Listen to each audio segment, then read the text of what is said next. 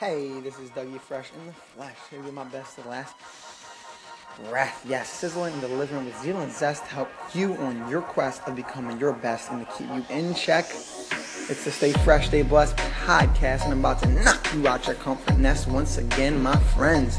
So, today we're really going to be talking about the top three lessons so far from the summer of 2017.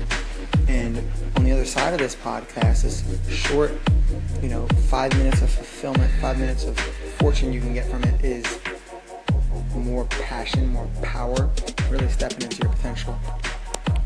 So check in. How was your summer? What are some of your lessons? And that's what I invite you to do.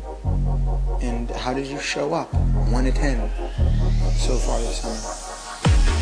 Did you meet your dreams?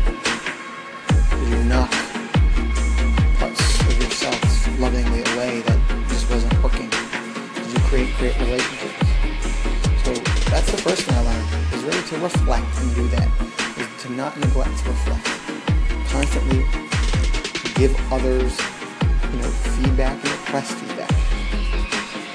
See how I could play bigger and level up again and again and again. And keep my finger on the pulse of what's really effective and what's not. So that's that's the main. And of course, we, I learned this lesson before, but it really is such an important practice to be put into place again. To step up, show up, so you can ultimately succeed the way you want to. So what that looks like practically is, you know, keeping a journal, writing down what I'm up to. Also tracking and testing and being around people that could be the wind beneath my wings to help me soar. It is a lot of being around mentors, people that are doing better than you in some domain. Being in contribution, serving, giving, volunteering, making a difference drives my spirit.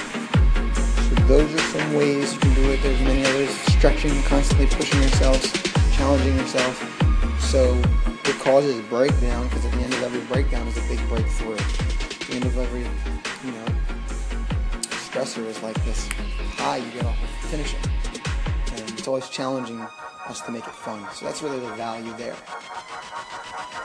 Hmm. Secondly, I'd say really requesting support and not being a lone wolf. I was able to write my first book, and what that took from me is, you know, not trying to do it all myself.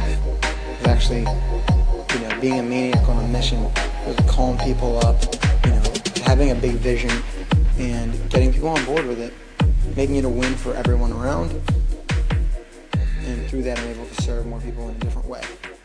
Now I'm here in a podcast. So it's just reaching, reaching, reaching, because I know I have a message to share. And that's the third thing, owning it. Owning it. And this is a lesson every spring, summer, winter, fall. and I will never fall. There's a, there's a Lil Wayne verse. It's like, I got winter hating on me because I'm colder than y'all. And I will never fall. I'm hotter than the sun. Summer hating on me because I'm hotter than the sun. Spring hating on me because I ain't never sprung. so it's having fun but bringing it every every every season, owning who you are, building deeper belief in yourself. So that's growing. So where you're just completely confident in your being, so you can give it to the world. Because there's really nothing. There's there's really no doubt to have. Because we can learn from anyone, any skill we don't have, and when we're authentic and we're putting ourselves out there, it's powerful. People connect with it.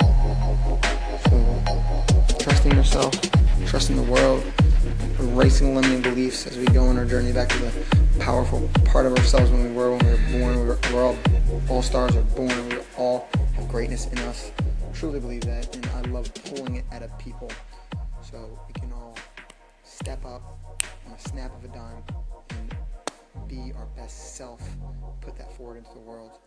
So that's what I give to you all. I hope these lessons are valuable. Implement your own. Stay fresh. Stay blessed. Peace. Super fun.